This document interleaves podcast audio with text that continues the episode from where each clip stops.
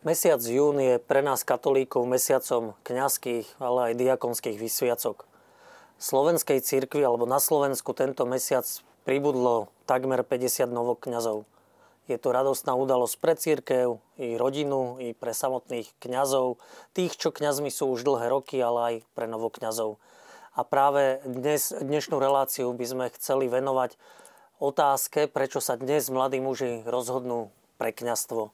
S mojimi spolubesedníkmi pri tejto relácii a hľadaní odpovedí na otázky, ktoré z toho vyplynú, sú dvaja novokňazi, Michal Tichý, dobrý, dobrý deň, a Ladislav Mišura. Dobrý večer, ďakujem. A Richard Jombik síce nie je novokňaz, bol vysvetený len, ale nedávno, pred rokom. Dobrý Aha. večer. Dobrý večer. Čiže ešte tiež má čer, čerstvej pamäti svoju vysviacku. No a aj skúsený kňaz Marian Šurab, ktorý sa dnes venuje aj formácii mladých kňazov či trvalých diakonov, k tomu tak, sa v relácii. Tak, mal som aj formáciu bohoslovcov ako rektor seminára, potom dekán. Pochválený buď Kristus, dobre. Takže toto sú dnešní hostia. Celkom nám otázky posielať nemôžete, lebo reláciu uvidíte vy zo záznamu, ale niektorí, ktorí vedia, aká bola téma, tak mohli poslať otázky dopredu, tak ja ich v priebehu relácie prečítam. No, takže páni, moji hostia, alebo otcovia, ako zvyknem, keď mám jedného kňaza v relácii, vždy ho oslovujem titulom otec, tak tu by ste štyria otcovia boli. Žatva je veľká, počuli sme aj poslednú nedeľu, ale robotníkov málo. Opäť vrátim sa na vás, mladších, keď tu po mojej pravici pán Tichý. Platia tieto slova a prečo ste sa vy rozhodli stať kňazom? Tak e, tieto slova určite platia, pretože žatva pánova je obrovská a hoci tento rok, ako ste už spomenuli, takmer päťdesiat novokňazov pribudlo, ale keby sme sa pozreli na situácie v jednotlivých diecezách, tak e, keď zohľadníme, že koľky možno idú do dôchodku, prípadne nejakí noví idú na štúdia, tak e, situácia je nieraz taká, že hoci pribudnú noví novokňazi, avšak nakoniec konečná situácia v diecéze je taká, že ešte nejaké miesta sa uvoľňa, chýbajú. Takže stále je tých robotníkov, ako sa hovorí, málo. A čo sa týka môjho povolania, tak povolanie je tajomstvo a keby bolo vypovedané, tak by strácal vlastne to, to tajúplno. Ale je to... Prišlo také pozvanie, jednoducho človek v sebe v srdci cíti pozvanie k nejakému, nejaké veľké veci, ktorá ho presahuje, nevie ju vysvetliť a je už na ňom, že ako na toto pozvanie odpovie. Boh nikoho nenúti, pozýva, je to dobrovoľné a už je na tom konkrétnom mužovi, že ako sa rozhodne na toto pozvanie odpovedať. Mm-hmm. Ste z Varína, už máte aj prvé miesto, kam pôjdete pôsobiť? Áno, e- Vlastne pri kňazskej vysviacke som dostal svoju prvú dispozíciu a to je sídlisko v Žiline Solinky. Mm-hmm. Čiže vlastne ste zo Žilinskej diecézy. Ladislav, vy ste Trnavská arcidiecéza, ste z Považian. Už máte po kňazskej vysviacke aj po primiciach. Teraz som mal v sobotu. Všetko prebehlo tak, ako malo. Myslím, že výborne. Už, som, už mi taký obrovský kameň spadol z srdca a už teraz som taký voľnejší. Ale ozaj to bol veľmi pekný deň pre mňa. Aj keď je to také zaujímavá tá prímyšľa svätá omša, že pri tých starostiach si ten človek, alebo ten kňaz tú prvú svätú omšu ani nejako neužije, že také všetko to rýchlo prebehne a nevie kedy a ako to, tú svätú omšu odslúžila. Zrazu je koniec svätej omše a zase ide ďalej sa. A dneska som, dneska som teda mal takú milosť, že som mohol slúžiť svätú omšu v takej menšej komunite našich bohoslovcov. A som si tak prvýkrát, možno tak viac som svetom už mohol prežívať tak ináč, intenzívnejšie.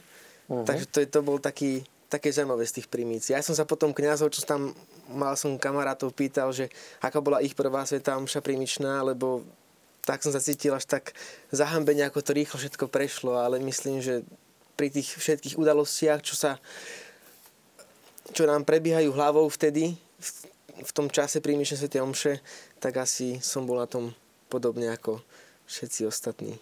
No a v Trnave je málo tých robotníkov v Pánovej Vinici? Tak myslím, že áno. My sme dokonca len dvaja boli vysvetení. Tento, teraz respektíve traja sme boli vysvetení za kňaza tento rok.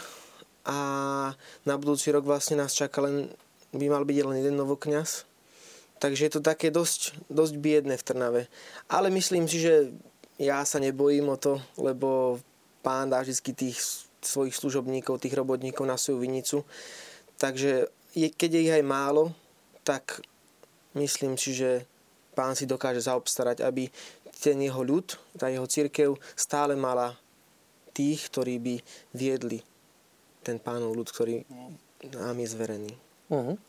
Brat Richard, vy ste boli vysvetení minulý rok, ste milosrdný brat, dnes ste aj priorom milosrdných bratov, čiže predstaveným kláštora v Bratislave. A u milosrdných bratov nie je zvykom, že by boli kňazi, skôr to bývajú bratia? Milosrdní bratia sú, je to t- bratská rehola, a, ale vynimočne je, a ja keď som si študoval históriu milosrdných bratov, tak som sa dostal k takému k takej, takému bodu, kde bolo napísané, že Svätý Otec povolil, a to bolo približne v sedemnástom storočí, povolil bratom, že môže byť jeden brat, môže sa stať kňazom, aby mal na starosti chorých a komunitu a tých, ktorí sú okolo nemocnice. No a tak som, vtedy som sa tak potešil, pretože vyvolalo to takú tú moju túžbu, ktorú som mal od začiatku, keď som už niekoľkokrát ako žiadal aj pátra provinciála na, na začiatku svojho reholného života, že či by som mohol, vždy som to mal tak vysvetlené, že všeobecné kňazstvo, že môžem vykonávať službu, slúžiť ľuďom, tak som sa s tým uspokojil, ale vždy som v srdci túžil, že možno, že existuje aj nejaká iná cesta, a tak som čakal, kým sa táto cesta nájde, a nakoniec sa našla cesta ísť študovať do seminára, a aby som mohol sa stať tým kňazom. Koľko ste čakali na kňazstvo? Som čakal približne dvadsať rokov na to, kým som, to bolo od roku devätnásťstodeväťdesiatosem až do, do roku dvetisíc, dvetisíc, teraz musím si to spočítať, dvetisícštrnásť. Keď ste dostali povolenie vlastne? A to bola diakonská vysviacka. Uh-huh. A prvé ako povolenie som dostal v roku dvetisícjedenásť. To si pamätám, na to bola akurát kanonická vizitácia, a tak som požiadal priamo na kanonickej vizitácii, či by to bolo možné. A keď som tam vtedy dostal, tak som hneď začal konať, som žiadal, žiadal som provinčné vedenie a napísal som na znovu práve ešte bol vtedy rektor seminára, pán profesor. Ja tak... som to je dekanom. A, a rektor bol rektor áno, Danko Iželdo, ale sme sa stretli na fakulte. Áno, de- dekanom, áno. A de- dekanom áno. Teologickej fakulty, áno, áno. Lebo som na, vtedy som dostal... Ja si na to pamätám, dobre. Hej. A tak môžem dodať, to bol taký pekný zážitok s ním stretnúť sa. Aj, aj teda, keď som vás vydával aj v katedrále, áno. Tak... Mal som také pocit, že to je taký boží muž, takže dovolím si to teraz tak nahlas povedať, že, že sa teším, že aj táto rehoľa vaša má takýchto ľudí, ako ste vy, že takých, takých, také veľké, také osobnosti, silné osobnosti duchovné, takže som za to vďačný, že sme sa mohli aj na akademické pôde stretnúť. No. Takže, že som, lebo som vlastne, ja som si myslel, že aspoň, aby som mohol prinášať nejaké, nejaké, nejaké kompetentné Božie slovo, tak som vedel študovať teológiu, no. Aspoň laickú teológiu, a vtedy no, sme no. sa stretávali aj, aj, na, aj na akademické na, pôde. Na pôde uh-huh. Otec Marian, ako je to s tými povolaniami? Vlastne málo, veľa, pribúda nám kňazov? Tak ako sa na to pozerám, od ktorej strany, no tak v Európe je troška kríza. Na Slovensku nám ešte je to relatívne dobré. Európa, tak tie čísla sú nie veľmi dobré. A tak zase sa to posúva, posúva sa do Ázie, posúva sa do Južnej Ameriky. Tu je vidieť troška tú univerzalitu cirkvi, že, že niekde je akoby kríza, niekde zase aj to kňazstvo možno prekvita, takže ale tá Ježišova prosba, ona bude asi aktuálna do konca sveta. My si nikdy nebudeme môcť povedať, že tak už netreba prosiť, že už je robotníkov dosť. No, tak to hádam, keby bol jeden kňaz a jeden veriaci, taký pomer, by sme mohli povedať, že robotníkov je dosť. Takže ono to bude vždy aktuálne, že ten nepomer bude a zaiste, že bude, bude, vždy bude dôležité, že aká bude kvalita tých robotník, tých, tých kňazov. Samozrejme, že akí budú aj tí veriaci, ktorých, ktorých budú viesť a tá spolupráca vzájomná. Takže, takže, ale tak, ono, tak štatisticky, my, tak áno, že keď porozmýšľam nad tými deväťdesiatymi rokmi, že je to no, tak skoro povicu menej v našich seminároch. Tých, Dá no. sa hovoriť o kríze? V Európe ja hovoríme som, o kríze povolaní? Na Slovensku by som nepovedal o kríze povolaní. Aj teraz boli príjmačky, nejaké tie počty sme prijímali všade, ale že ne, nemôžem, ne, myslím si, že je to kríza. Ale tak je to taký stav, že on je, no keby takýto ostal, možno by to bolo dobré aj do budúcnosti. Asi keby sa išlo ešte niečo, tak už by mohol nastať problém. Aj keď asi máme veľa starších kňazov a postupom rokov to bude ubúdať, ak by sme zostali pri tom počte novokňazov. Tak, ale už je aj ten fakt, že už tí starí kňazi sú aj v dôchodku. Že už nemáme veľa starých kňazov priamo v pastorácii. Uh-huh. Že už predsa len, keď si zoberieme jednotlivé diecézy, farnosti, už ťažko niekde nájsť. Povedzme, ja som išiel po farárovi, ktorý bol päťdesiatšesť rokov farárom. Keď som išiel uh-huh. za, za, za prvofárske miesto. Nie sú, ani, to, nie sú to väčšinou mladí kňazia. A možno ja jeden z tých znakov, že mladí prichádzajú a potom aj, povedzme, tá moja generácia, hádam, ide aj skôr už do dôchodku potom.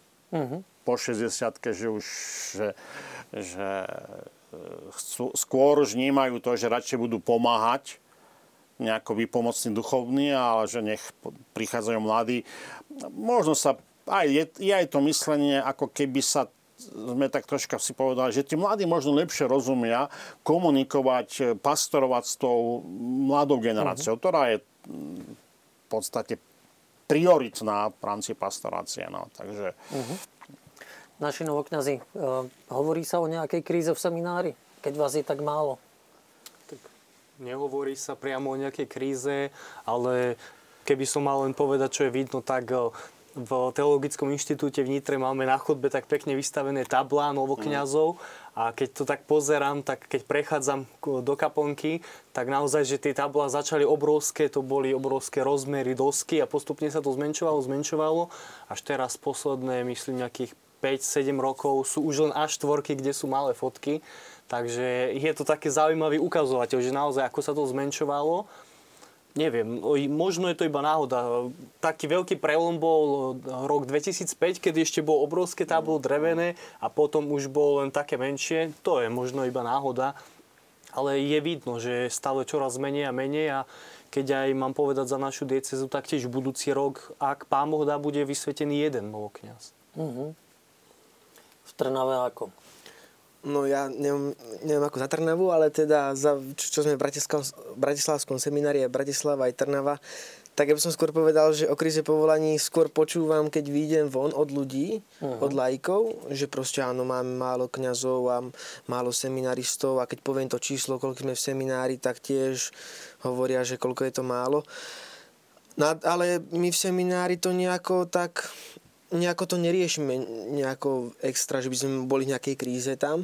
Čo je napríklad zaujímavé, keď nám hovoria starší kňazi, že koľko sa pomestili v tých priestoroch v tom seminári mm. za tých časov, že koľko ich tam bolo, sto, seminár, sto seminaristov ešte, alebo aj väčšie počty. A my teraz, keď sa tak podelíme do tých izbičiek a niekedy si nemôžeme nájsť miesto, keď sme tam tridsaťpäť, tak je to také zaujímavé. Ale myslím, že neriešime v seminári ako nejakú extra, že krízu povolenia. Asi obidva potvrdíte aj to, že ani seminár nie je nastavený tak, že teraz bude si vás hýčkať, že vás je málo. Áno. Že jednoducho, keby sú nejaké možno problémy, treba nejaké možno prerušenie, niečo je, nastane nejaký problém, tak akože nič sa nedeje. Nie je taký stav, že teraz, tak dobre, no tak už...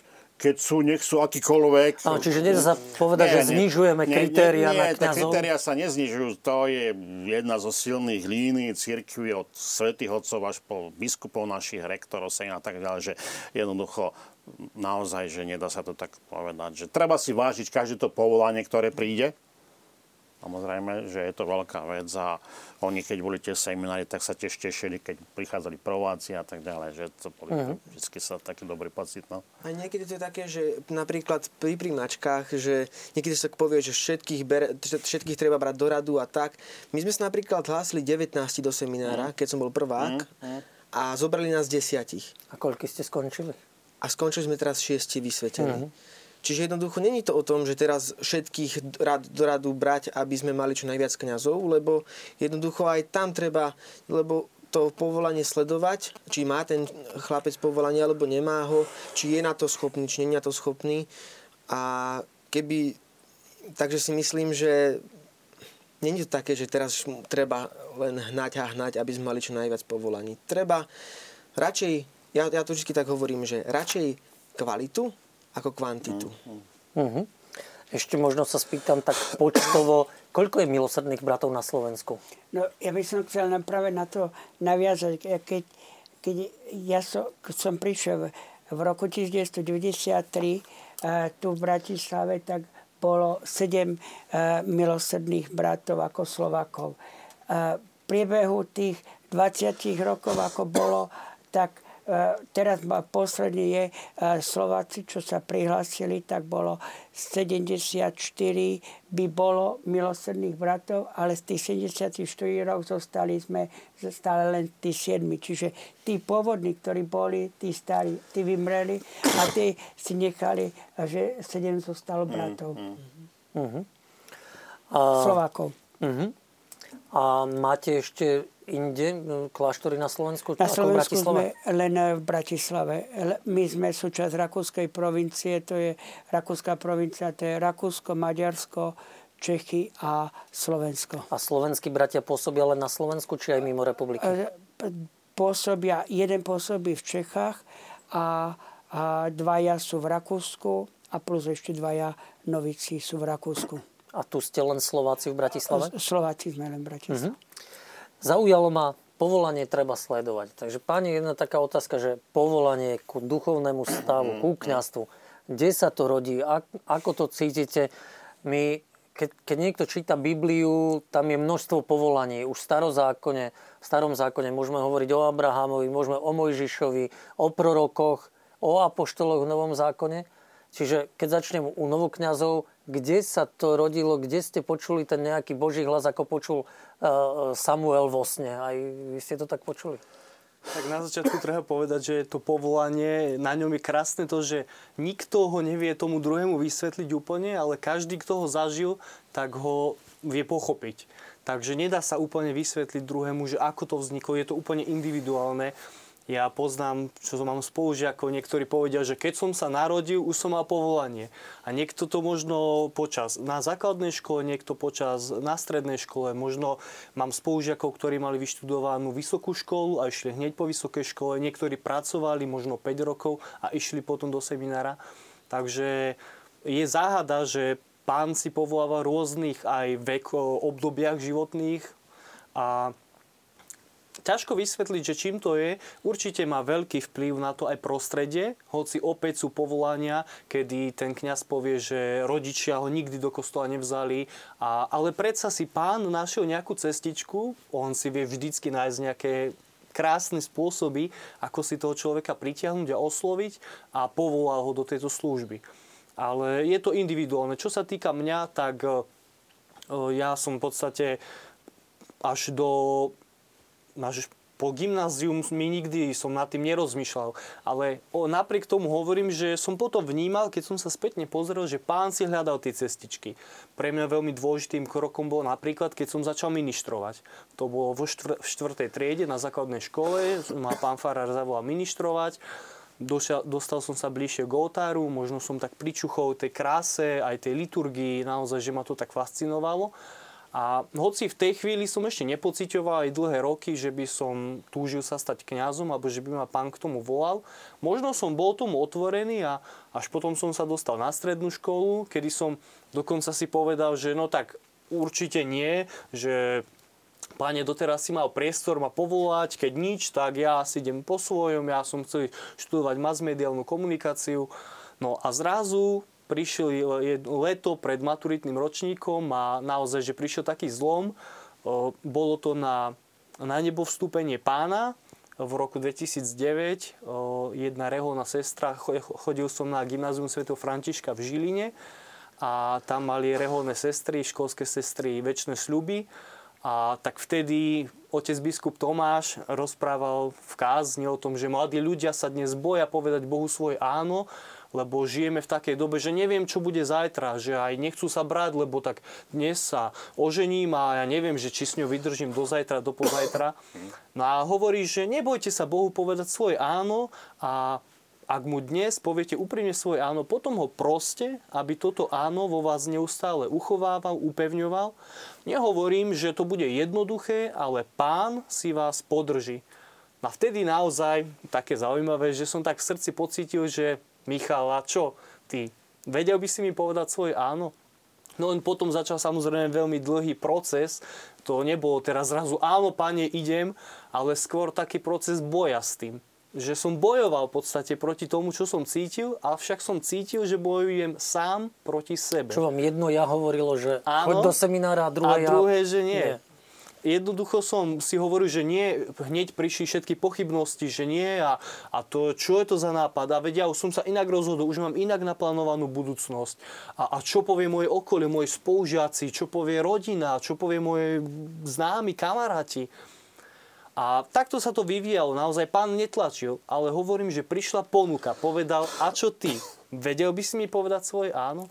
A takto sa to naozaj dlhé mesiace ťahalo, ale ja som cítil, že pán netlačí, je to pozvanie, ale ak chcem proti tomu bojovať, som cítil, že idem sám proti sebe. Bolo to také veľmi zaujímavé. Ťažko sa to dá vysvetliť, ale jednoducho som cítil, že keď som chcel alebo snažil sa hľadať tie cesty, ako tomu povedať áno, tak som v sebe našiel pokoj.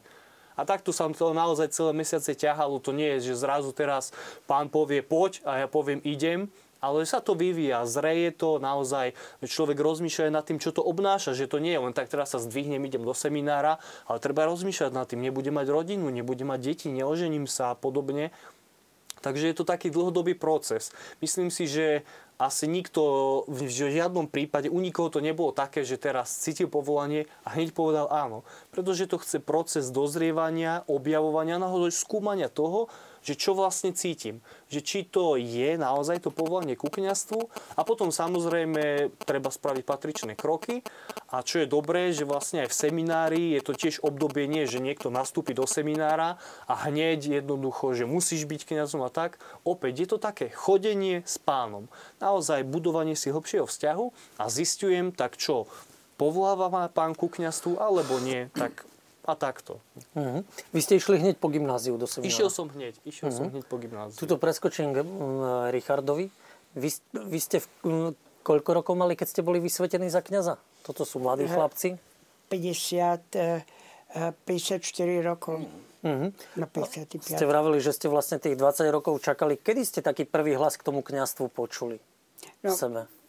Dlho som nad tým rozmýšľal, že kedy bol ten prvý hlas, pretože až keď som sa A keď som, si, keď som mal ako duchovné cvičenia pre vysviackov, tak som hľadal tie cesty, že kedy to bolo prvé a, a najskôr som tomu nechcel veriť, až som sa dostal síce do roku piateho roku, a len som uvažoval nad tým, či si, či si to nejak nevymýšľam, ale si pamätám na ten, na ten deň, keď som prišiel do kostola s mojou starou mamou, to bolo vo Zvolene, v kostole a teraz som vstúpil, tak prvé, čo som videl, prvé som si všimol tam oltár a kňaz, ktorý tam, on síce ešte nebol, bol ešte otočený chrbtom k ľudu, ale aj tak ten, ten obraz si pamätám dodnes a stále mám v predstave, potom ma trošku prekvapil o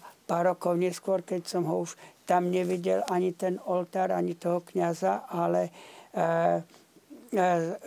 tým mi ten obraz sa utkvieval v mojej pamäti, že aj keď som kedykoľvek prišiel do kostola, tak všetko ostatné bolo vedľajšie až to, čo robil ten kňaz. Čiže ako malý chlapec. Ako, vy ste. A je rozdiel k povolaniu do rehole a ku kňazskému povolaniu? Ako dá sa to nejako aj vo vašom prípade rozlíšiť? Dá sa to rozlišiť. To mi zase pomohli duchovné cvičenia, ktoré som mal v téze vo, vo Francúzsku, keď som mal duchovné cvičenia zo, podľa Sv. Augustína. A Sv. Augustín hovoril jednu vec, keď sa stal kresťanom, tak hovoril, že, a to ma veľmi oslovilo, že najskôr sa musíš stať dobrým človekom, potom sa staň kresťanom, potom sa staň reholníkom a potom sa staň a, a kňazom. Mm-hmm. Ladislav, vy ste kedy počuli ten prvý hlas, že staň sa kňazom? No, u mňa to bolo také veľmi skoré, by som povedal. Uh, neviem to presne identifikovať, že kedy to bolo, ktorý to bol moment. Ja som vlastne už, ešte by som sa nadviazať, ako nám Michal hovoril, že to, tá, to povolanie je veľké tajomstvo a ťažko ho vysvetľovať. A je to zaujímavé aj to, že keď sa tak všímam, koľkým ľuďom som hovoril o tom povolaní mojom, keď sa ma pýtali, tak vždy som to povedal ináč. Že ten základ bol rovnaký, ale vždy ten človek tam nájde nejaké iné, niečo iné. Čiže to je také zaujímavé ozaj aj pri tom povolaní, že jednoducho sám to nejako neviem vypovedať. Viem to, cítim to v sebe, respektíve verím sebe, verím tomu, čo ma Pán povoláva, verím nejako, chápem tomu ja sám, ale neviem to vypovedať. A preto ťažko sa niekedy hľadajú tie správne slova a tie slova sú, keď to niekomu hovorím, sú možno vždycky iné. Čiže to je také zaujímavé. Vždy, keď hovorím po povolaní, vždy to poviem inými slovami. No. A kde a... to bolo? Ako to poviete nám a našim divákom? Hej.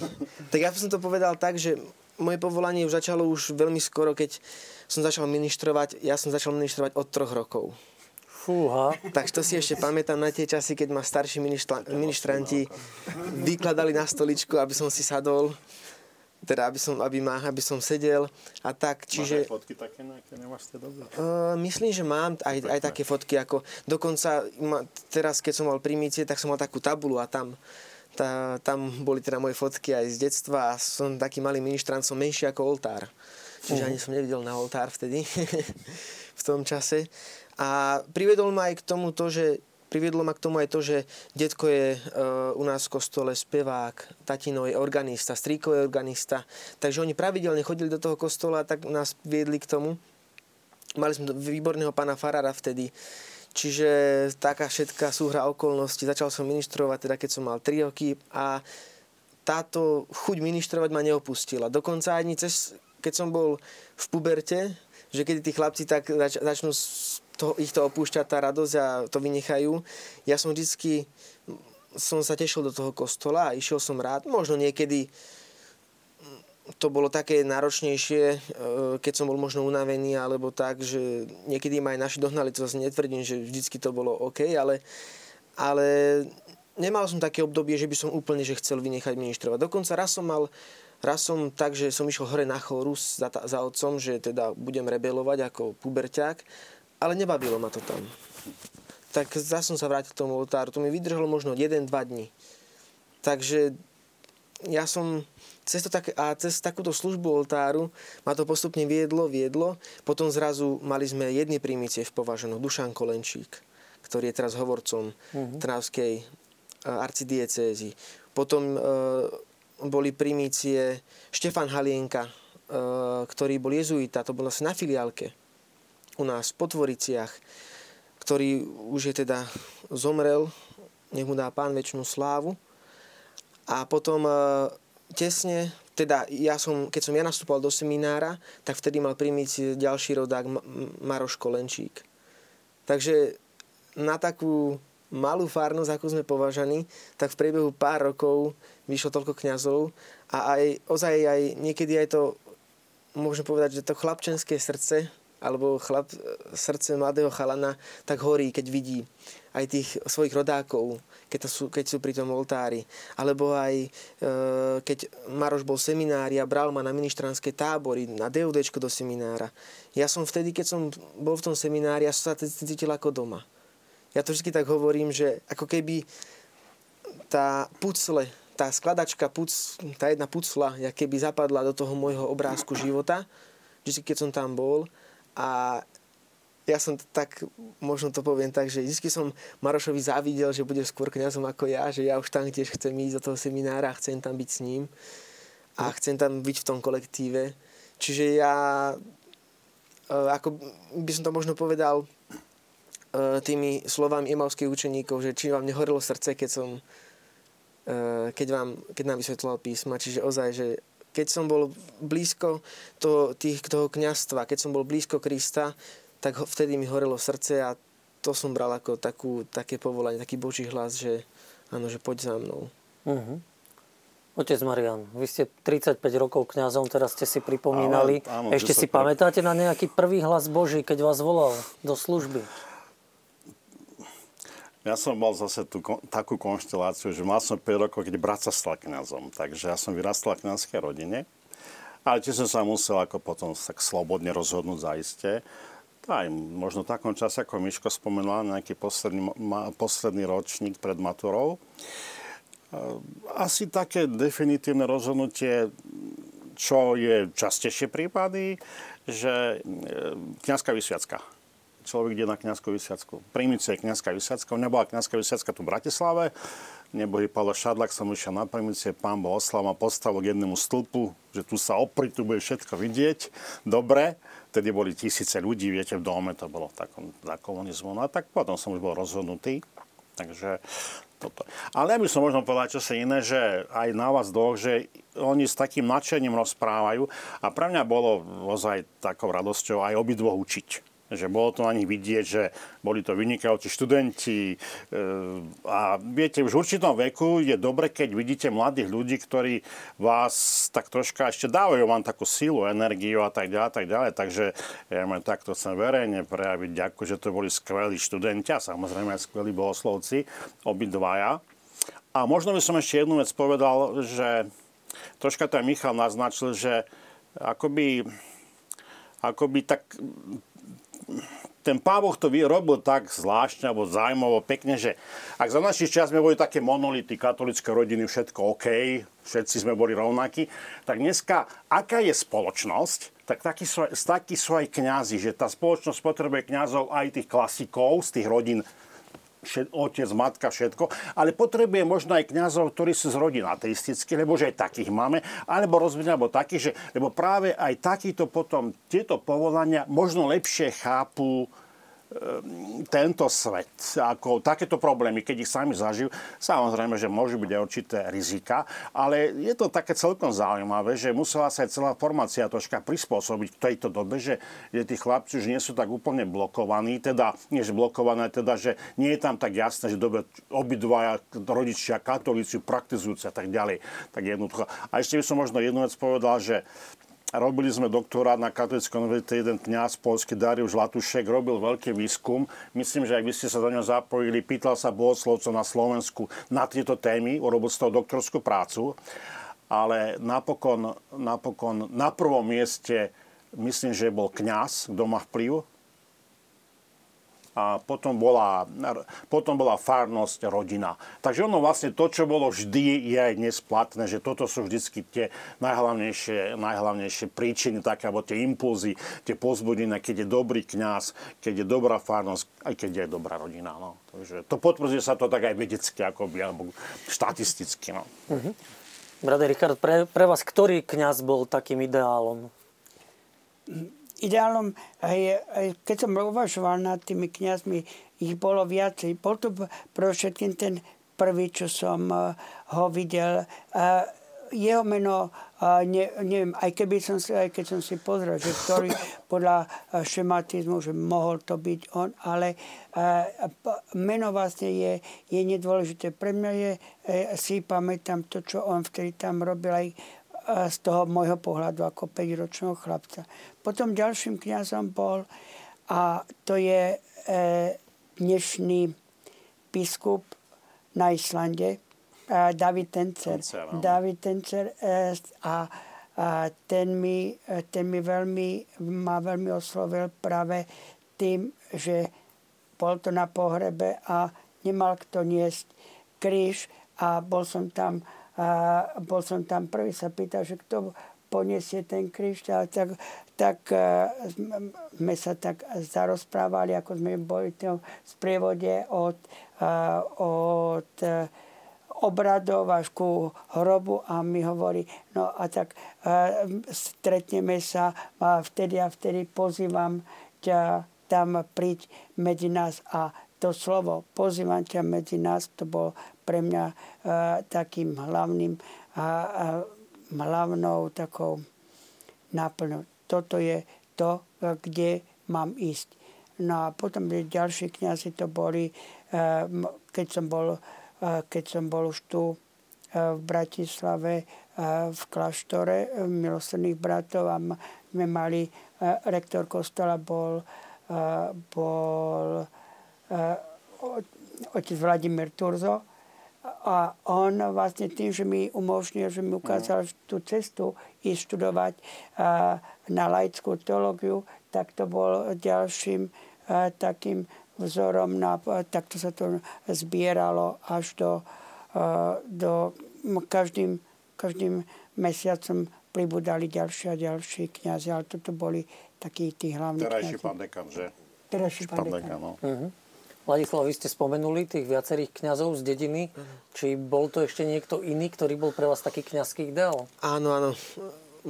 Už som spomenul pána farára, ktorého som mal, keď sa ktorého som začal ministrovať, pán farár Albert Letko. A určite potom jeden, jeden rok bol u nás, alebo jeden a pol, neviem presne, pán farár páter Imrich Baláš. Ale asi taký najväčším vzorom, čo som, lebo vlastne u, ne, u neho som vyrastal v takom veku akurát, keď som bol chlapec a tínedžer, to bol určite pán farár Kučerík, ktorý bol u nás desať rokov. A ten žiaľ, on bol veľkým vzorom pre mňa, hlavne v takej pracovitosti, v takej skromnosti, akej dokázal žiť, aj vo vzdelanosti, a mal som ho vzaj veľmi rád. Ale žiaľ, dostal rakovinu. A akurát v tom roku, keď som ja nastupoval do seminára, e, zomrel. To bolo tiež také zaujímavé, že ešte pre, pustil ho z nemocnice e, na pár dní domov na faru a som bol tak za ním, že aby mi teda, že pán farár, tak chcel by som ísť do seminára. On sa veľmi vtedy potešil na to a povedal mi, že teda, že pôjdeme spolu za biskupom, že len čo teda pôjde do nemocnice, ešte na, musí na nejakú kontrolu, na nejaké vyšetrenie a potom sa vráti a pôjdeme spolu za biskupom na príjmačky. No a teda išiel do tej nemocnice a už teda nastal ten deň, keď sme sa dohodli, že má prísť a zoberie ma na, na tie príjmačky. Tak som mu teda volal. Te, večer predtým som mu volal, nedvíhal telefón a teda ráno som sa dozvedel, že pán farár zomrel. Mhm. Tak to bolo dosť také potom náročné, aj čo sa týka um, takého vybavovania ostatných vecí, lebo potom sa ma ujal pán dekan z Nového Mesta, ktorý bol veľmi zlatý a vozil ma na príjmačky aj do seminára, aj do, aj na fakultu. Aj mi písal tie svedectvá a posudky a to všetko on mi vybavoval, za čo som naozaj veľmi vďačný. A som rád, že mohol byť aj teda so mnou pri oltári, pri mojich primíciách. Takže aj to je jeden z takých kňazských vzorov. Tak musíš povedať, odkiaľ bol. No, áno, pán farár bol. Pán farár Kučerík bol z Krásna nad Kysucou, odkiaľ aj pán dekan. Áno, bol rodák. Tam je teda bohaté rodisko kňazov. A my sme s pánom biskupom Judákom boli deň pred jeho smrťou, sme boli navštíviť ešte. Teda, no áno, že to bol rodák a potom zomrel. No, takže tak Janko Kučerík. No. Uh-huh. Pôjdeš aj na jeho hrob asi, že? Určite chcem no, ísť tam no. pozrieť. Michal, pre vás to bol ktorý kňaz, ktorý vás upútal? Tak tiež ich bolo viacero a keďže vo Varine je aj kaplán, takže sa tam mnoho kňazov prestriedalo. Avšak e, bolo také viace, viacero takých pilierov. Určite pán farár Ivan Pšenák, ktorý nielenže som pri ňom bol na prvom svetom príjmaní, ale on bol ten, ktorý doteraz si to pamätám, ako keď som ešte neministroval, tak podával ruky pri obrade pokoja chlapcom na tej strane za ministrantmi a ma tak potiahol, že príď ministrovať. To bol taký impuls pre mňa, jednoducho, že on, jeho som už potom dlho nezažil, potom prišiel v dvetisícdva pán farár Mišura, ktorý je vlastne bratranec Lackoho otca a pri ňom, pri ňom vlastne sa asi zrodilo aj to moje kňazské povolanie a ťažko povedať čím, ale hlavne tým napríklad veľmi sa mi páčilo, že liturgiu neodbavoval, on ju slávil. Jednoducho je to stredobod, je to vrchol. Je to niečo, čo je vyhradené iba kňazovi. Nikto nemôže kňaza pri Eucharistii, pri, či už je to aj iné sviatosti, ale najmä tá Eucharistia, ktorá je vrcholom a stredobodom, nikto nemôže toho kňaz nahradiť. A naozaj to bolo slávené. A hlavne, keď či už bola Veľká noc alebo Vianoce, aj po liturgickej stránke, hudobnej, že to bolo také naozaj slávenie. A to ma veľmi aj upútalo, aj celkovo ten príklad kňazstva, tak vlastne aj po, pri ňom som do seminára išiel, za ním som vlastne bol povedať, že mám takú túžbu. Doteraz si pamätám, ako to niekedy tak humorne hovorím vám, že som čakal, hej, že povie, že dobre, jasné, super, tešíme sa. Ale nie, on povedal, že dobre si si to rozmyslel, nechceš si to ešte premyslieť, že zvážil si všetko. A naozaj mu za to ďakujem, lebo keby sa aj niečo stalo, tak môžem povedať, že ma varoval. Naozaj povedal, že Michal, dobre si to premyslí, že pozri sa, čo všetko to obnáša. No a popri vlastne pánov farároch sa prestriedali aj kaplani. O každom jednom by som vedel povedať, že čím mi bol veľkým vzorom, ale možno opäť také piliere boli pán kaplan Lacko Kučkovský alebo Vládko Štefaník. Tiež vlastne, keď bol on u nás kaplanom, som išiel do seminára. A rovnako aj počas formácií v, v seminári kňazi, ktorí samozrejme aj v seminári predstavení a rovnako aj kaplani, síce už som nebol s nimi v takom intenzívnom kontakte, kaplani vo Varine, tak každý, naozaj o každom by sa dalo povedať, že tú mozaiku môjho už potom vlastne už rozvíjajúceho sa povolania doplňali nejakým tým sklíčkom.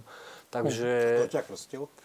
To samozrejme, to musím povedať, to je samozrejme v rukách. Ja si môžem takto pýtať také otázky. Ja viem, tak povedz. Odpustte, pán profesor, určite tú prvú, najdôležitejšiu a základnú sviatosť, bez ktorých by som nemohol prijať ostatné, mi udelil brat pána profesora. Takže.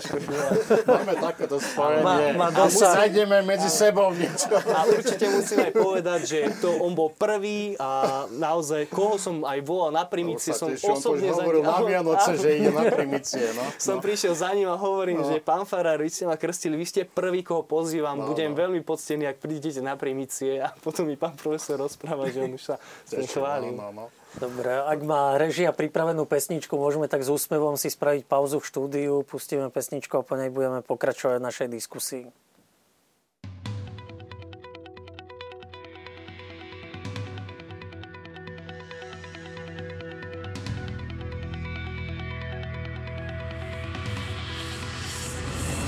Bez viny nami súdený žije v nás. Diablom skúšaný, pokúšaným zlých spasil nás. Na kríži on mrel, môj vykupiteľ žije v nás. Zmenil celý svet, lásku dal nám zrieť, zmenil nás.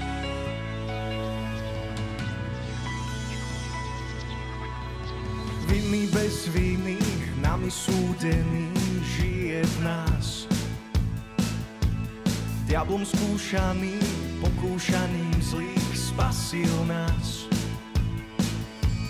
Na kríži omrel, môj vykupiteľ žije v nás. Zmenil celý svet, lásku dal nám zrieť, zmenil nás.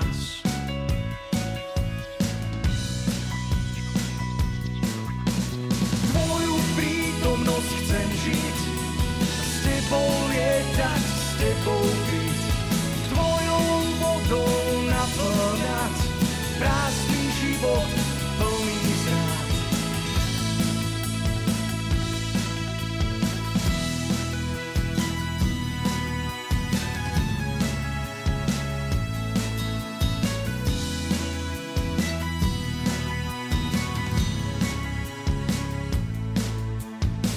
Každý jeden pád dávaš odolať, držíš nás. Uzdravuješ z rán, hriešnych voláš, vstaň, dvíhaš nás.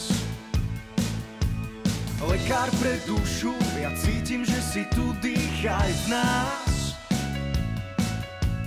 Premen tento ľud, nás hľadaj zabudnúť, ostaň v nás.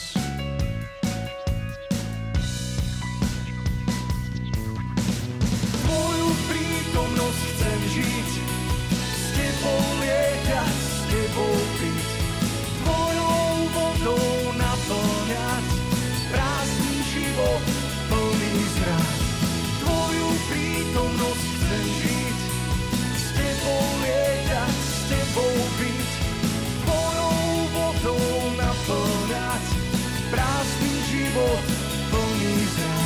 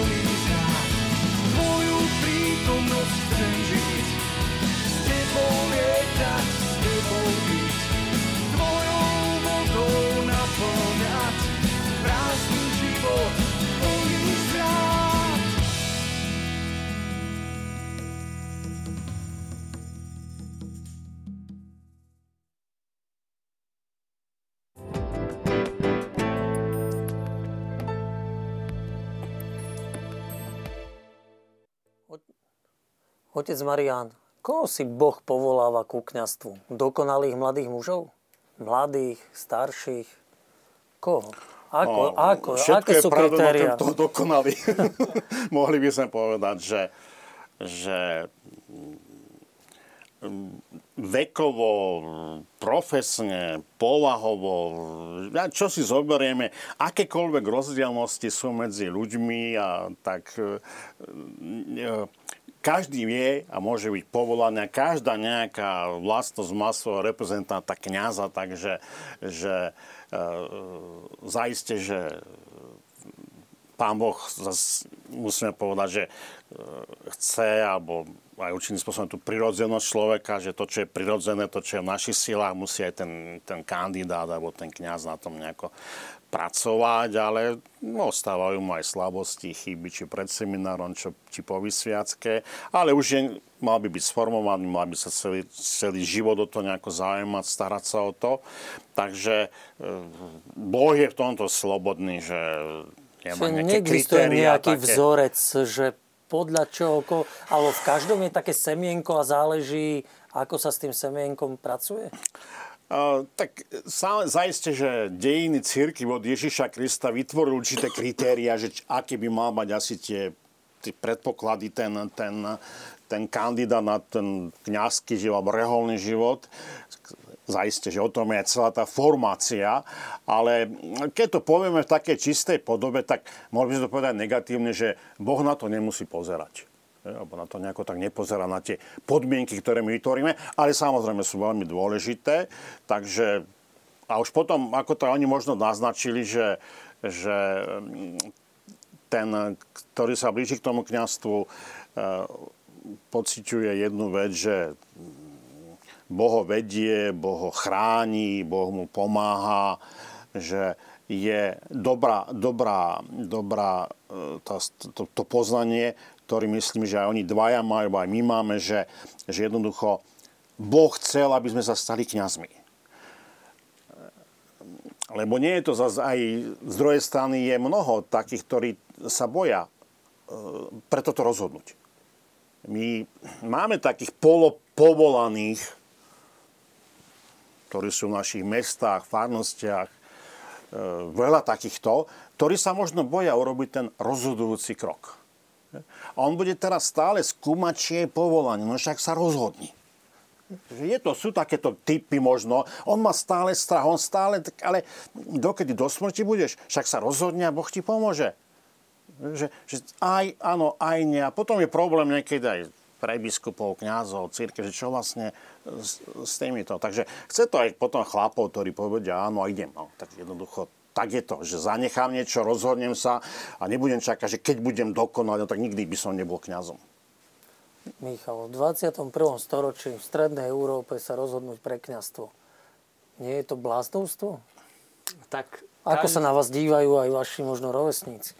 Ja si myslím, že každé kňazské povolanie je určitým spôsobom bláznostvo, ale stávame sa bláznami pre Krista, pretože vieme, že hoci nás to presahuje a je to dar, ktorý je nezaslúžiteľný, poviem. To nie je nezaslúžený, to sa nedá zaslúžiť. Avšak ten, kto to okusí, kto vloží svoj život Bohu do rúk, tak zrazu zistí, že hoci je ako... sekera bez čepele alebo hrable bez tých zubov, ale Pán Boh si vie aj s takými nástrojmi poslúžiť. Takže je to určitým spôsobom bláznostvo, avšak v Božích rukách to dáva zrazu zmysel. A čo sa týka, ako na to pozeralo moje okolie, tak, tak pochádzam z prostredia, z rodiny alebo celkovo aj moje priatelia, tak nemali s tým nejaký problém, ale možno som sa neskôr dozvedel, že možno to niektorých zaskočil, ale nestretol som sa priamo s tým, že by ma niekto vyslovene odhováral alebo povedal, čo si sprostý, čo si somár. Ale na druhú stranu možno boli takí, len mi to nepovedali priamo do očí. Mhm. Ladislav, dnešný svet, slovenská spoločnosť, pápež František dobrý, slovenská hierarchia katolícka je zlá, on chce pomáhať migrantom, naši nechcú alebo málo, on je taký, naši sú hen taký. Napriek tomu sa rozhodujete v dnešnej dobe na Slovensku, alebo ste sa rozhodli stať sa kňazom.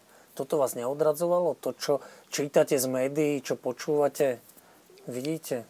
Mm, ja si myslím, že toto ma nemá prečo odradzovať, lebo keď, je, keď, na, keď Boh volá, tak človek zrazu tak sa rozhodne zanechať všetko. Aj takéto problémy, aké sú v cirkvi, že jednoducho, keď počuje ten Boží hlas, keď jednoducho hore, keď človekovi alebo mužovi horí to srdce pre Boha, tak jednoducho nepozerá sa na, na tie zlé veci, čo sú dookola. Ďalšia vec je tá, že možno do takýchto vecí začne vnikať niekedy až postupne. Ja som napríklad som vošiel do seminára, až tam som možno začal vnímať takú krízu, že áno, že ľudia nadávajú na toho, ľudia nadávajú na toho. Ale to ma nikdy ma to tak nejako že neodrádzalo, lebo som často som vedel, že e, ako tie bubliny ako sú veľmi nafúknuté často, ale aj na druhej strane je to, že ako som to povedal, že Boh keď povoláva, ja si myslím, že všetko ostatné ide bokom tam v tom, v tom, pri tom povolaní, a to je tá Božia sila, že jednoducho, že keď človek sa aj v tom svojom vnútri stretne s akýmsi nadprirodzenom, keď sa stretne s tým milujúcim Bohom, ktorý ho volá, ktorý chce pre neho to najlepšie, tak jednoducho prestáva vnímať tie problémy, aké sú e, dookola, a chce sa mu oddať. To, že tie problémy potom prídu, ako napríklad aj v manželstve, že či keď je ten človek zamilovaný, tiež má ružové okuliare na sebe. A potom prídu tie problémy, ktoré musí riešiť a ktoré sa ta, začnú možno nabalovať na neho. Ale jednoducho už sa rozhodol, keď ten človek rozhodne, presne ako je to s tým pluhom. Keď sa jednoducho rozhodne a položí ruky na pluh, už sa potom neobzerať späť, ale už orať a tie problémy pred sebou riešiť. Že jednoducho aj to povolanie teda na jednej strane, keď ten Boh povoláva, tak vtedy človek to ne, nechce vidieť, lebo chce vidieť len toho Boha. A už potom, keď prídu tie problémy, keď sa už vyrojia tie, ktoré konflikty a človek to vidí, ako často sa bojuje proti cirkvi a jednoducho, ako, ako je nastavená dnešná spoločnosť, tak jednoducho ide do toho s tým, že Uh, ako, sa to je, ako je to aj vo Svätom písme, vieme, my vieme, komu sme uverili. A preto sa nebojíme v tomto. Tak by som to asi povedal mm. a vyjadril.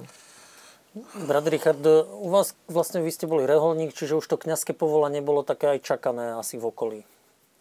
Uh, ani nie, nebolo to čakané. Skôr, skôr naopak bolo, uh, stále čakali, že či Či moji príbuzní tam ne, ne, nepredpokladali, že by som bol kňazom, ani, ani takisto ani v Reholi sa neočakávalo, že by som chcel byť kňaz. Oni vedeli, že asi chcem, ale sa predpokladalo, tak bude reholník, treba by sme mali reholníka, a, a, tá, ale nakoniec predsa len, keď si uh, spomeniem, a mu, keby som akože aj chcel tak vyzdvihnúť jedného svojho brata, s ktorým som sa, to ešte bolo v roku devätnásťstodeväťdesiatosem, to bol prvý prior v Bratislave, on bol z Nemecka, Andreas Schupferling, a brat Andreas, a, on, a tak sme sa o tom rozprávali, a práve on bol ten prvý, ktorý išiel uh, so mnou ku provinciálovi, aby sme sa o tom rozprávali, a ten mi to vysvetlil. A, tak, no a potom boli uh, už tí ďalší provinciáli, ktorí mi to urobili, na dnešný provinciál uh, Joachim Mačovský. On potom išiel a urobil ten krok. A, tak a, uh, už, uh, už sú spravené všetky tie predpoklady.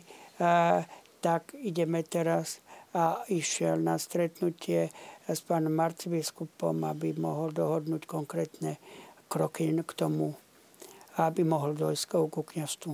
Mm-hmm. Otec Marian, je dôležitá nejaká sprevádzajúca modlitba, keď sa niekto rozhodne ku kňazstvu? Vy ste viackrát v relácii spomenuli, že z Krásna nad Kysucou pochádza viacero kňazov. Znamená to, že ako keby veriaci sa tam modlili a dobre modlili za, za kňazov? Tak áno, však, ale myslím, že sa modlia všade, ale že asi nie je na Slovensku farnosť, kde by sa za kňazov nemodlili. To je, to naši ľudia naši majú, kňazi podporujú vo farnostiach.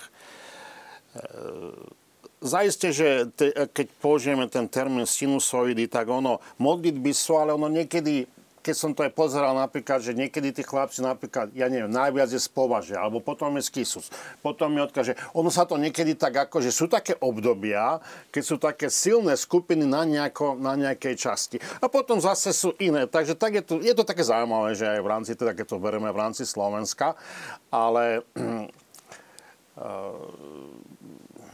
teraz zomrela jedna reholná sestra, ktorá, keď som bol vysvetený za kňaza, tak dala odkaz, že sa za mňa modlí.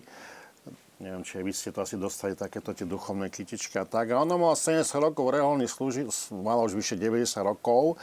Ale tak to hovorím troška iný, to nie je farnosť, ale teda, že jednoducho, keď... Keď hovoríme o kňazstve a o povolaniach, je, toto nemôžeme, nemôžeme teda nejako opomenúť, modlitby pred a počas, že vždy je dôležité, aby sa niekto za nás modlil. Garanciu väčšinu máme v matkách, pokiaľ žijú. Vieme istotu, že sa modlia. Moja mama mala zničené kolena, od modlitba, takisto asi aj vaše mami. No. A už potom veríme, že aj iní ľudia sa za nás modlia, takže... Takže je to to, čo tú silu dostávame aj, aj z tejto strany. Bez toho by, bez toho by bola tá naša kňazská služba doba. A je to naozaj znak aj toho, že tí ľudia aj takto prejavujú lásku, že možno nie ani slovami, ale že sa za nás modlia. Že oni vedia, že sa majú za nás modliť, že to potrebujeme. Takže... Máte takých tutorov svojho kňazského povolania, ktorí sa za vás modlili, prihovárali u Boha? Určite, určite. Bez takéhoto krytia chrbáta modlitbového by to bolo veľmi náročné. A ja aj viem, keď som vstupoval do seminára, tak jedna reholná sestra z gymnázia, kde som chodil, sestra Cecília, tak to naozaj, že už staršia, to boli naozaj premodlené, obetované rôzne bolesti, už mala zdravotné problémy. Tak to dodnes, dodnes sa za mňa modlí, a keď spolu voláme, tak vždycky mi rozpráva o tom, ako každú tú bolesť, aj keď ide do schodov, alebo ako obetuje za mnohých, mnohé kňazské povolania, ktoré naozaj takto doprevádza. Rovnako aj rozpráva, keď ide adorovať, alebo jednoducho ako nás prináša vo svojom srdci pred Pána. A okrem toho aj pri vstupe do seminára, tak som dostal bola mi vlastne priradená, alebo respektíve ja som bol priradený nejakej pani priamo z Nitry, ktorá sa za mňa modlila a vlastne jej meno som sa dozvedel až pred diakonskou vysviackou, aby som vlastne mohol jej poslať oznámenie alebo podobne. A teraz vlastne v deň kňazskej vysviacky som dostal obálku z od rodiny Nepoškvrnené, kde mi tiež urč- som dostal takú milosť. Obetovali tisíc ružencov, potom neviem, koľko hodín tam bolo modlitby, adorácie a hlavne pani, ktorá sa zaviazala do konca života sa za mňa modliť. Tak to je naozaj, to je nepredstaviteľná. Ja by som to možno ešte doplniť, troška ma tak nápada, že môžeme to povedať, že budete to prežívať, ja to prežívam, že často si prejdem tak troška v pamäti celý ten kňazský život a spomeniem si na tých ľudí, kde som bol ako kňaz. A že aspoň si viem, Pane Bože, pomáhaj ma, alebo čo si, že, že človek teda, že aj my sa snažíme aj takýmto spôsobom celý život na tých ľudí myslieť, či už ich poznám, alebo nepoznám. To som sa tak povedal, že toto, že to aj vás asi čaká, že niečo také, že nezabudnúť v modlitbách na všetkých tých, ktorým v živote stretli, no. Čiže aj nezabudnúť kňaza. Aké miesto má modlitba v živote kňaza alebo doteraz bohoslovca, Ladislav? Že je to prvá vec, čo vás napadne ráno, že myslíte na Boha a otvárate breviár? No, modlitba má mať v živote kňaza to najdôležitejšie miesto.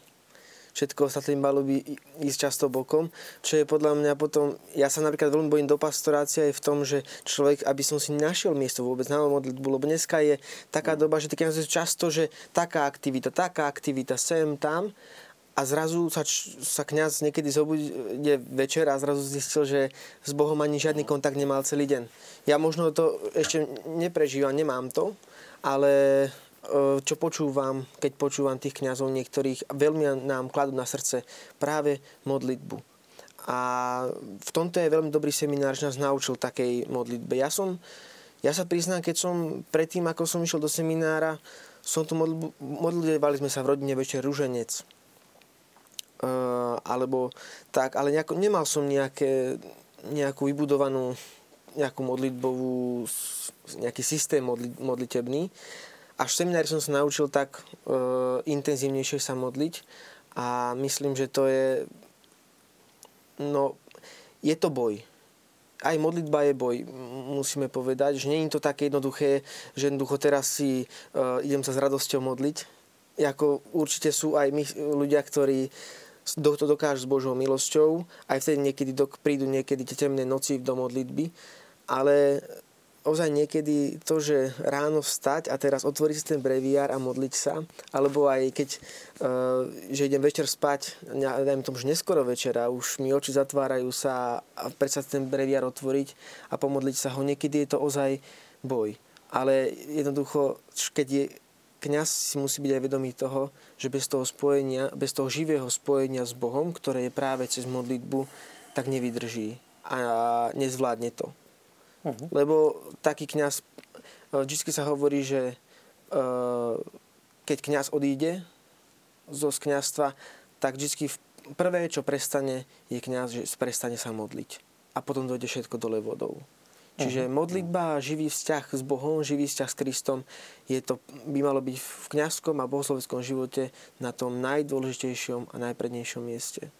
Je toto, otec Marian, také riziko pre novokňazov alebo celkovo pre kňazov, že budú zahltení činnosťou a nestihnú sa modliť, zabudnú na modlitbu, alebo sú tak zavalení, že zaspia skôr ako sa pomodlia? Že je to riziko v dnešnej dobe?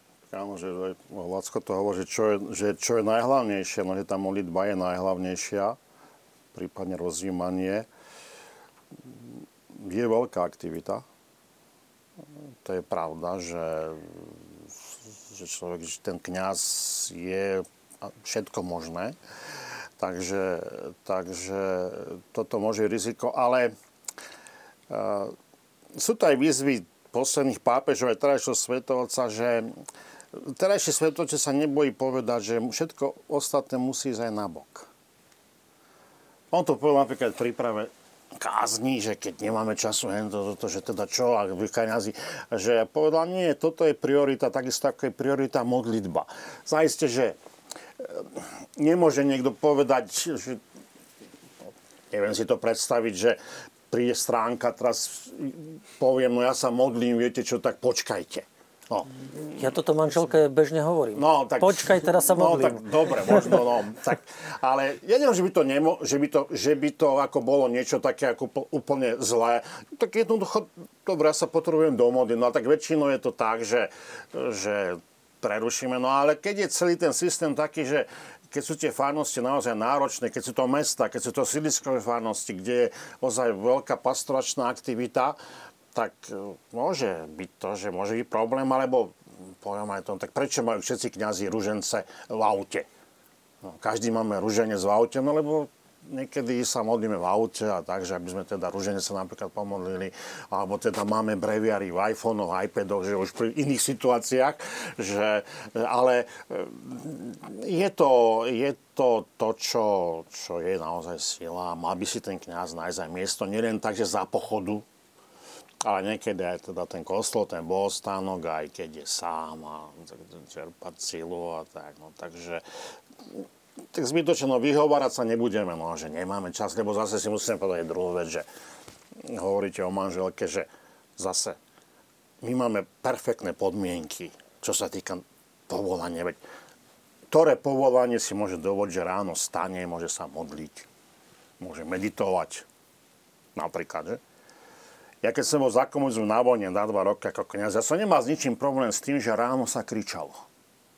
Že som bol naučený ticho, silencium, rozjímanie, svätá omša, dve hodiny ticho. No, teraz je to podobné, ale že zase my nemôžeme tak. A čo, po, potom, čo tí druhí ľudia, ktorí majú prácu, rodinu a časy presné, no tak tam je to ešte, eš, ešte náročnejšie. My by sme teraz budeme tvrdiť, že my nemáme čas, no musíme si ho nájsť. No. Mhm. Brat Richard, v Reholi je to trošku výhodnejšie, tam je viac komunitný život, máte asi naštelované tie hodiny na modlitbu, na meditáciu vyhradené a stretávate sa spoločne. Keď je, keď je tá komunita väčšia, tak áno, vtedy je to väčšia výhoda a aj, aj to oveľa jednoduchšie. Keď je komunita malá, tak, tak je to potom tak, ako aj, aj my posledne, posledný rok, čo sme tak, tak máme tak, že sa stretneme ráno, niekedy sa nám podarí stretnúť na obed, a, ale hlavne už potom len večer sa stretneme, čiže počas toho dňa musí si každý ten brat si nájsť ten čas na modlitbu a musí si musí vedieť si zaradiť, aby, sa, aby mal aj rozjímanie, aj ruženec. Akurát, že je výhoda u nás to, že my máme spoločný ruženec večer, aj večery, aj so svetou omšou, takže to máme spoločne, že už potom tam sa stretneme. Mhm. Ale k tomu by som ešte chcel, tak to som teraz posledne čítal, sa mi to veľmi páčilo a neviem si teraz spomenúť ani na názov tej knihy a je to od jedno, asi je to od jedno amerického autora. On hovorí, on to prirovnáva modlitbu breviára u kňaza reholníka asi tak, ako, ako keď sa stretnú manželia. Tak ako si manželia musia vedieť vzájomne, um, nájsť čas na uh, vzájomný kontakt. Či, či sa vzájomne pohľadia, alebo si dajú uh, uh, bosk, alebo uh, jednoducho sa zadívajú na seba. Tak, takisto uh, on hovorí, že, uh, že kňaz, keď otvorí breviár alebo písmo, tak kontakt, kontakt s tým písmom je akoby zadívaním sa na Boha alebo pohľadením sa s Bohom. Uh-huh. Ak môžem, my tak familiárne v seminári nazývame breviár, že manželka. Manželka, alebo frajerka ale... a potom odvysiac manželka. Manželka, no. Uh, stretol som sa s tým tiež na púti Svetej Zemi, že teraz ma nechajte vraví, kňaz, idem sa povedovať svojej manželke. Manželka, áno, áno, áno. Čiže, áno, čo aj pekné prirovnanie ste spomenuli, že aj manželstvo vlastne nám klesá jeho úroveň alebo ochabuje, keď sa nevenujú jeden druhému. A tak je to asi aj s tou modlitbou. Ale centrum pre kňaza je Svätá omša. A vy ste to možno aj na začiatku, Ladislav, spomenuli, že vlastne ste si tú prvú svätú omšu užili vlastne až niekoľko dní po primičnej svätej omši. No je to rozdiel ako byť pri svätej omši ako ministrant, diakon a dneska kňaz? Koľko máte svätých omši za sebou? No ja mám, keď, ktoré som ja celebroval, tak tri. Dnes, teda dneska bola štvrtá. To je, ale dneska, to je zaujímavé, je to, že keď som si po vysviacke som si lahol do postele a začal som nad tým tak všetkým uvažovať, tak bolo zaujímavé také zistenie, že keď tak človek nad tým tak uvažoval, tak pri, tom, pri tej slávni svätej omše ja potrebujem ešte väčšiu vieru, ako som mal doteraz. Že, aby som to vysvetlil, že keď tak človek ako ministruje, alebo keď sedí v tej lavici a pozrie na toho kňaza a vy ako vyslovujete slova premenenia, tak áno, veríme to, že sa chlieb na slova toho kňaza premení v Kristovo telo. Ale Keď, si uvedom, keď som si uvedomil to, že teraz v mojich rukách na moje slova sa to, ten chlieb premení na Kristovo telo, tak jednoducho ja som si povedal, že ešte, ešte väčšiu vieru potrebujem pri, tejto, pri slávení svätej omše, ako predtým, ako som sedel v tej lavici a sledoval som toho kňaza a videl, videl som v ňom Krista. Sú to silné slova? Je to taká identifikácia? Toto je moje telo, toto je moja krv, keď to hovoríte prvé razy. Koľko vy máte svätých omší? Ja mám za sebou, no akurát, čo som ja sám, že slávil, tak dve. Mm-hmm. Dve, takže no opäť, ťažko mi je to hovoriť, keďže naozaj tie prvé sväté omše, ktoré kňaz, novokňaz sám slávi, tak hlave mu prebieha, či nie, niečo nezabudol, či niečo nevynechal, aby všetko bolo ako má byť, lebo ľudia sledujú. Ale naozaj je to, treba to pomaly, zreteľne, aby si to samotný vysluhovateľ, samotný kňaz uvedomil, že v tej chvíli je alter Christus, je druhý Kristus, už nekoná ako predtým in nomine Christi, v mene Kristovom ako diakon, ale in persona Christi. Jednoducho v tejto chvíli hovorím, toto je moje telo, moje, som druhý Kristus a je to naozaj ťažko uchopiteľná vec si uvedomiť, že čo sa vtedy tam deje. A naozaj, ako Lacko povedal, tú vieru, že teraz na moje slova, kedy naozaj zastupujem Krista, sa tento chlieb naozaj stane Kristovým telom, víno sa stane Kristovou krvou, tak je to nevysloviteľné tajomstvo. Viete, že pred, možno pre poslucháčov bude zaujímavé, že kedysi bolo tak, že bol tzv. Maduduktor, áno, áno, ktorý tichosti pove- hovoril tieto slova konsekračne. Keby náhodou, že tie, pri tej primičnej svetom, že by nejaký zadrha nastal, by to svetom, že bola platná. Tak, presne. Kedysi to fungovalo. No. A brat Richard, vy ste rok kňazom. Nezovšednie tá svätá omša pre kňaza. Obidvaja to hovoria naši novokňazi s takým nadšením, entuziasmom. Stále aj vy prežívate aj po roku taký entuziasmus? Je, je práve stále, ale toto som si spomenul na to, tak ako povedal Lacko, presne to bolo, som asi, asi po mesiaci som si uvedomil, ale zrazu uh, som si uvedomil, že ako človek musí mať pevnú vieru, lebo uh, kým, kým som vedel, že uh, keď som vošiel do pohostánku a boli tam ešte, bol tam, bol tam ciborium a boli tam premenené na sviatosť, tak uh, ešte uh, od uh, kňaza, ktorý odslúžil, tak som mal tú istotu a zrazu som zistil, že tam, tam sú, tam je tá sviatosť, ktorú som premenil ja a vtedy som uvažoval. Je to skutočne premenené? A na to som potreboval nejaké dva dní, kým som, potom som sa musel aj poradiť so starším kňazom, aby som skutočne si uvedomil, áno, je to tak, ako to je. Je to, človek, ale napriek tomu každý, každý deň, aj dne, zatiaľ a po teraz to bude dvadsiateho piateho júna, bude rok a je to pre mňa vždy nový, novým takým zážitkom ísť na svätú omšu a, a je to niečo také, na čo sa teším. Hmm. A, a, a keď, keď, môžem, keď idem na svätú omšu, tak, tak som veľmi šťastný, keď môžem Keď, mi, keď ma niekto pozve, alebo že idem, alebo že mi povie, že či prídem. tak hneď poviem, áno, chcem ísť. Uh-huh. Otec Marian, za tridsaťpäť rokov, no keby ste v en há el hrali zápasy, tam by vám to spočítali, že koľko, na koľko stretnutí ste nastúpili, u vás ten počet svätých omší je e, vysoký. Naozaj to nemôže nejako zľahostajniť kňaz?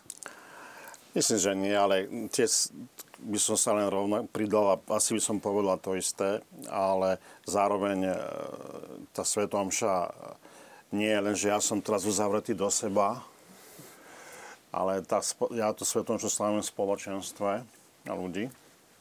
No a to je so všetkými radosťami, ale aj možno problémami niekedy, lebo tam môže mi niekedy mi aj ten Boží ľud možno nastavuje nejakú situáciu a tak ďalej, a tak ďalej, že, že všelakí ľudia sú tam, že, že ja keď idem slúžiť svetu omšu, tak musím si povedať, že nie len lásku ku Kristovi, alebo teda, že prinášam Krista na oltár, ale rovnako ja musím ešte s väčšou láskou prijať tých ľudí, s ktorými som rok, päť rokov, desať rokov a stále tie isté tváre. Tam vidím, že keď som nejaký taký, možno nie je veľmi mestské fárnosť, ale keď aj mestská fárnosť, že jednoducho tí ľudia chodia do toho kostola stále, že, že a teraz páne, áno, ja ich musím stále mať rád, rád, rád, prijať, ja pritom ich poznám, vediem ich, spovedám ich, stretám sa s nimi, viem, aké majú slabosti, aké majú pozitíva, čo robia a tak ďalej, čo v živote dosiahli. A toto je tiež vážna vec súčasťou tejto najsvätejšej obete, že aj my, ale aj ten Boží, lebo spolu s nimi prinášame tú obetu. A to je takisto vec, o ktorej by sa dalo debatovať, práve rozprávať veľmi o tomto vzťahu medzi kňazom a tým Božím ľudom. Ale samozrejme, že je fakt pravda, že pokiaľ ten kňaz pekne celebruje tak, ako má celebrovať svetu omšu, tak aj tí ľudia si to uvedomia a prežívajú potom s ním svetu omšu. Pokiaľ nie, tak potom aj tí ľudia sú troška takí rozhodení, by som povedal. No, tak je to... Uh-huh. Záleží veľmi od toho kňaza, ako to prežíva. Viete na spamäť formulku novokňazského požehnania? Áno, áno. Približilo sa nám koniec mm. relácie a myslím si, že nebude to hriech v úvodzovkách, ak by som vás poprosil, aby ste nám tu v štúdiu, ale aj našim divákom, ktorí budú spojení s nami teda cez televízne obrazovky, udelili vaše novokňazské požehnanie a potom sa teda s divákmi aj rozlúčime a poďakujeme im za pozornosť. Hm? Takže... Spoločne? Spoločne? Spoločne, myslím, že... Asi chcete, ja, aby sa vám mikrofóny, tak aj, budeme to tak dobre, prispôsobovať, dobre. Aby sa vám nerozopli mikrofóny. Pán s vami, Istom tvojim, vkladaním mojich novokňazských rúk a na príhovor pre blahoslavenej Panny Márie, všetkých anielov a svätých, nech vás žehná všemohúci Boh, Otec i Syn i Duch Svätý. Amen. Takže ďakujem vám pekne za udelené novokňazské požehnanie. Nech sa vám darí na tých prvých miestach, ďakujem. Aby ste tam oslovili veriacich. My sa budeme za vás modliť. Ja ako moderátor si na vás spomeniem cez letné prázdniny. Dúfam, že aj naši diváci. A všetkým štyrom vám veľmi pekne ďakujem, že ste boli ochotní sa podeliť o kus svojho kňazstva, ktoré prežívate vy desiatky rokov, brat Richard rok a vy pár dní. A možno niekto, kto nás pozeral, sa zamyslí nad tým, že či si nepodá prihlášku do seminára. No to by bolo super. Takže aj vám, vážení diváci, ďakujem za pozornosť. Toto je posledná predletná relácia v Samárii pri studni, takže opäť sa tešíme z tohto moderátorského kresla v septembri po prázdninách. Pekné leto.